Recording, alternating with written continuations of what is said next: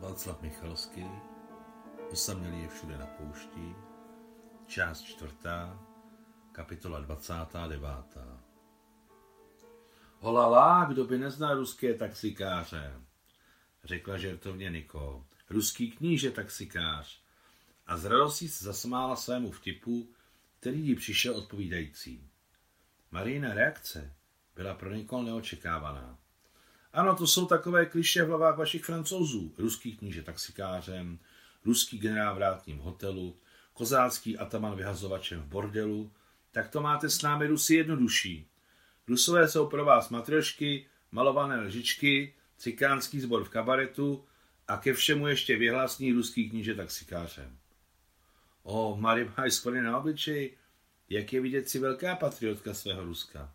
Promiň, řekla tiše Mary, snižující rychlost. Promiň, je snad ostuda být patriotka? Ne, proč by mělo být? Samozřejmě, že ne. Já si mohu například svým francouzům nadávat, jak chci, ale pokud někdo jiné národnosti řekne něco špatného francouzí, gr, vyškrábu mu oči.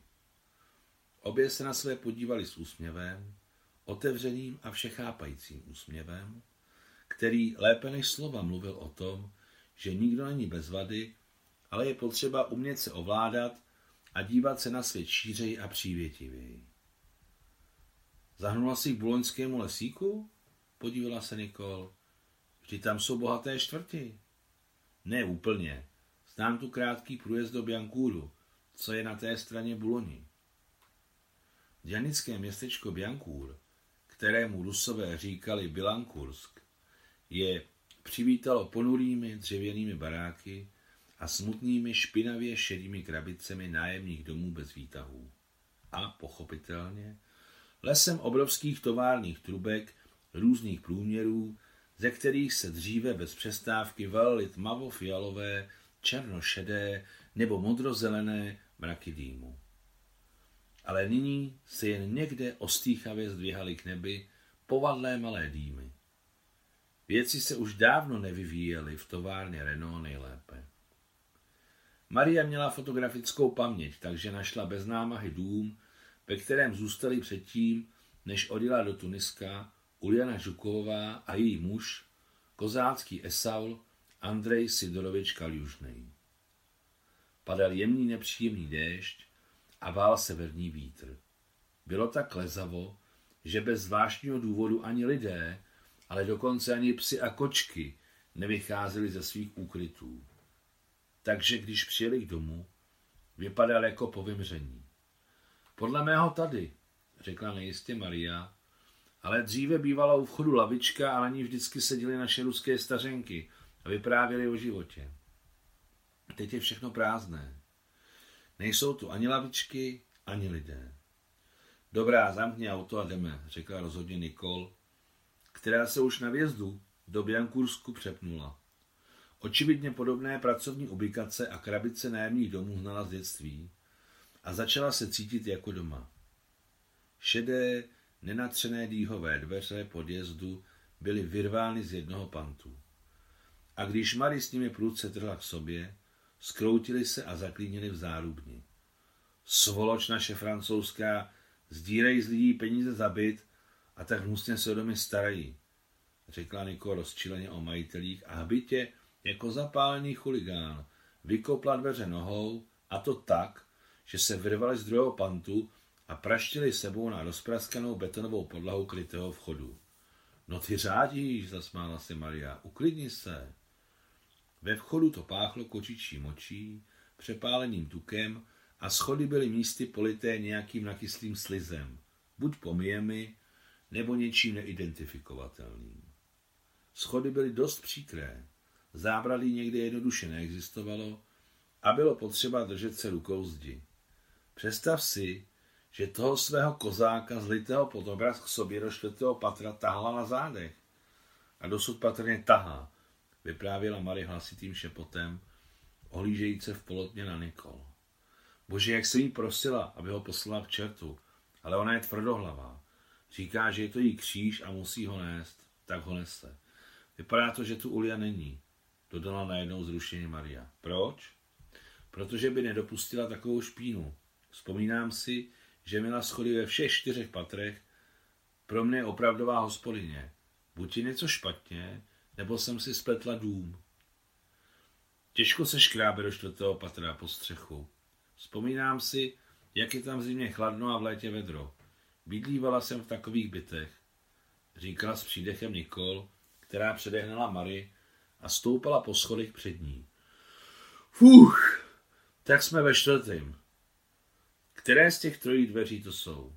Ty přímo před tebou, řekla Mary. Nikol zabouchala na úzké dveře, natřené hnědou barvou. Nikdo se neozval. Nikol zabouchala ještě jednou. Ticho.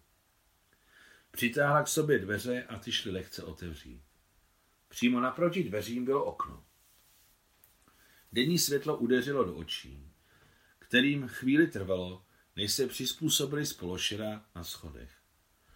Do očí světlo a do nosu vůně kafru a směs vůní máty, anízu a lékořice. Maria si jim čichem i hned vůně poznala. A i to, že jsou všechny léčivého původu. Postel, ozdobená šedomodře natřenými pelstmi, stála uprostřed místnosti. Očividně ji otáhli dál od okna. Uliana ležela vysoko na něčem, co se podobalo polštářům, silně přelívavě dýchala, spala nebo byla napůl přivědomí a napůl blouzdila. Bože má horečku, zašeptala Maria, když přiložila dlaň k bledému, horkému a navlhlému Ulianinu čelu. Obrovskou horečku. Kto jste dámy? Ozval se najednou od dveří postarší ženský hlas.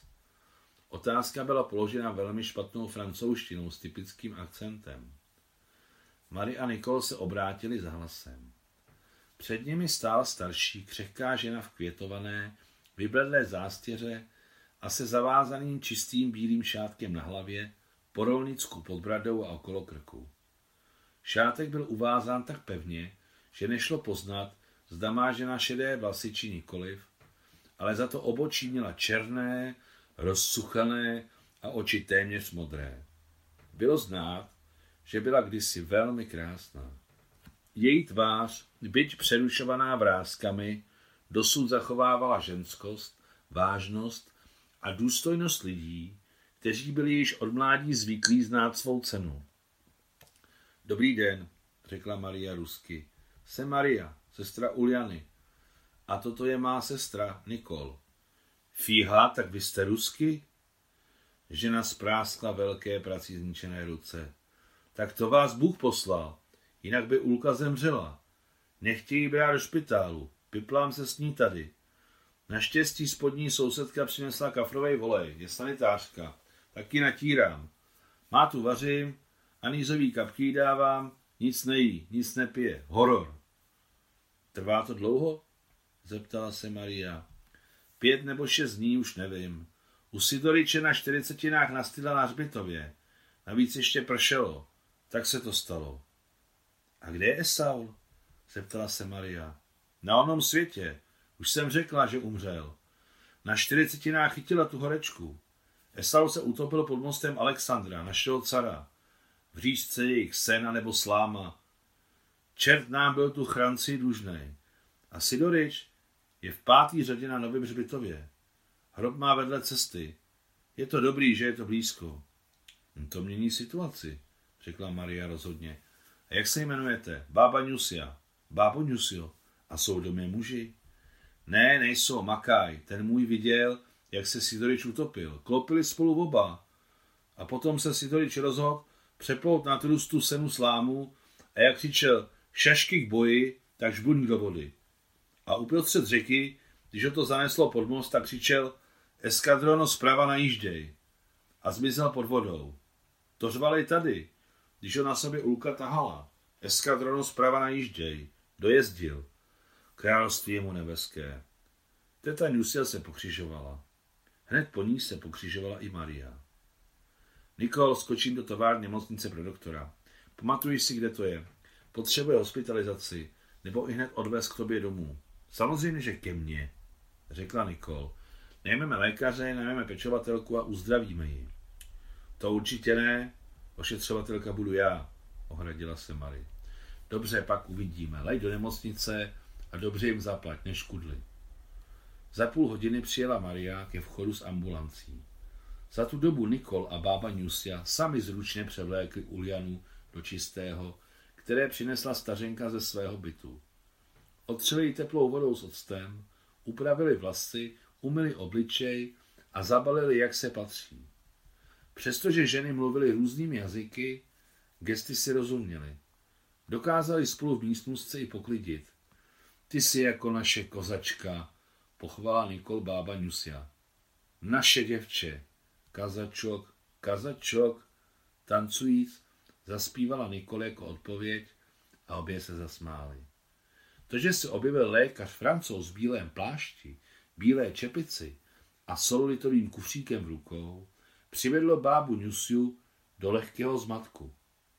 Maria si povšimla, že v jejím nepřítomnosti dali Nikol a bába Nusia Uliu do pořádku. Dvakrát se Ulia dokonce na lékaře a na ně podívala blouznivým pohledem. Mluví nemocná francouzsky? zeptal se doktor Marie. Jako my dva? Lékař se usmál. Marina slova mu polichotila. Šlo o to, že sám byl z jihu. Marie se odlišovala skvělou pařížskou výslovností a jemu do její francouzštiny chybělo, jak se rusky říká, sedm vers i s lesem. Když si Uliu poslechl a hned i poklepal pod košilkou, položil lékař několik otázek. Nemocná neodpovídala příliš příčetně, i když to bylo francouzsky. Na otázky odpovídá s obtížemi jakoby přivědomí, kůže horká navlhlá, udělal závěr lékař. Domnívám se, že to není tak strašné, jak to na první pohled vypadá. Levá plíce je čistá, ale v pravé to hodně chrčí.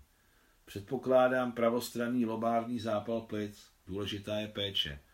Častá výměna prádla, otírání těla, těla teplou vodou s malým podílem octa, ale vidím, že jste ji správně otřeli. Je potřeba nemocnou v posteli obracet, často obracet, tu na bok, tu na záda, nenechat ji ležet v jedné poloze. Kuřecí bujon, vydatné horké nápoje s blinkami, citronem a medem. Teď napíšu prostředek na odkašlávání. Lékař si přidržel na koleni svůj kufřík, vypsal recept a podal ho, neznámo proč Nikol. Ovoce, zelenina, lehká, ale na vitamíny bohatá strava. Teplo, denní světlo, pohodlí a všechno bude v pořádku. A ještě masáž těla kaflovým olejem na noc. Ostatně vidím, že už jste ji namazali. Tak, řekla Nikol, která spolu s lékařským receptem rázně brala očeře řízení do svých rukou. Je potřeba ji zabalit a vynést do auta. Děvče je mladé, ale převést ji teď, lékař se zarazil, v naší sanice je velmi chladno. U nás v autě bude tepleji, hlavně, aby vaši chlapci snesli ze čtvrtého patra. Do čeho ji zabalíme? zeptala se Maria rusky a začala si sundávat kabát. Bába Nusia vyrazila do svého bytu a přinesla velký šátek z kozí srsti. Šáteček je ještě z Ruska, s radostným ústěm řekla bába Nusia. Ještě z mojich kos, které jsem doma vyčesávala. Bytě omotala Ulínu hlavu, ramena, hrudník a záda obrovským šátkem. Téměř ji zavinula. Teď ji oblečte kabát a nahoru dejte deku. Jak Nikol, tak Mary i bába Nusia byly zručné, šikovné ženy a Ulianu skvěle vystrojili. Bábo Nusio, a kde má dokumenty? Tamhle na židli má kabelku. Mary vzala Ulianinu kabelku. Urostlí sanitáři snesli na rukou zabalenou Uliu dolů. Nikol, Mary, bába Nusia a lékař je následovali. Poté se Mary rozhodla předejít sanitáře, prolezla bokem, chtěla odevřít a přistavit auto předtím, než vyšli ze vchodu. Sanitáři a lékař ke své převeliké radosti dostali, jak říkal v Tolstoj, něco do kapsy. Maria chtěla i bábě nusně za šátek doplatit dobré peníze. Co si myslíš, holka? Uskočila od ní stařena. Se spomátla. Maria se zastyděla, pevně bábu Nusi objela a třikrát ji podle ruského zvyku políbila. Nikol řídila auto s jistotou a opatrně. Marie byla vtěsnaná bokem na zadní sedadlo a přidržovala Uljanu. Konec 29. kapitoly.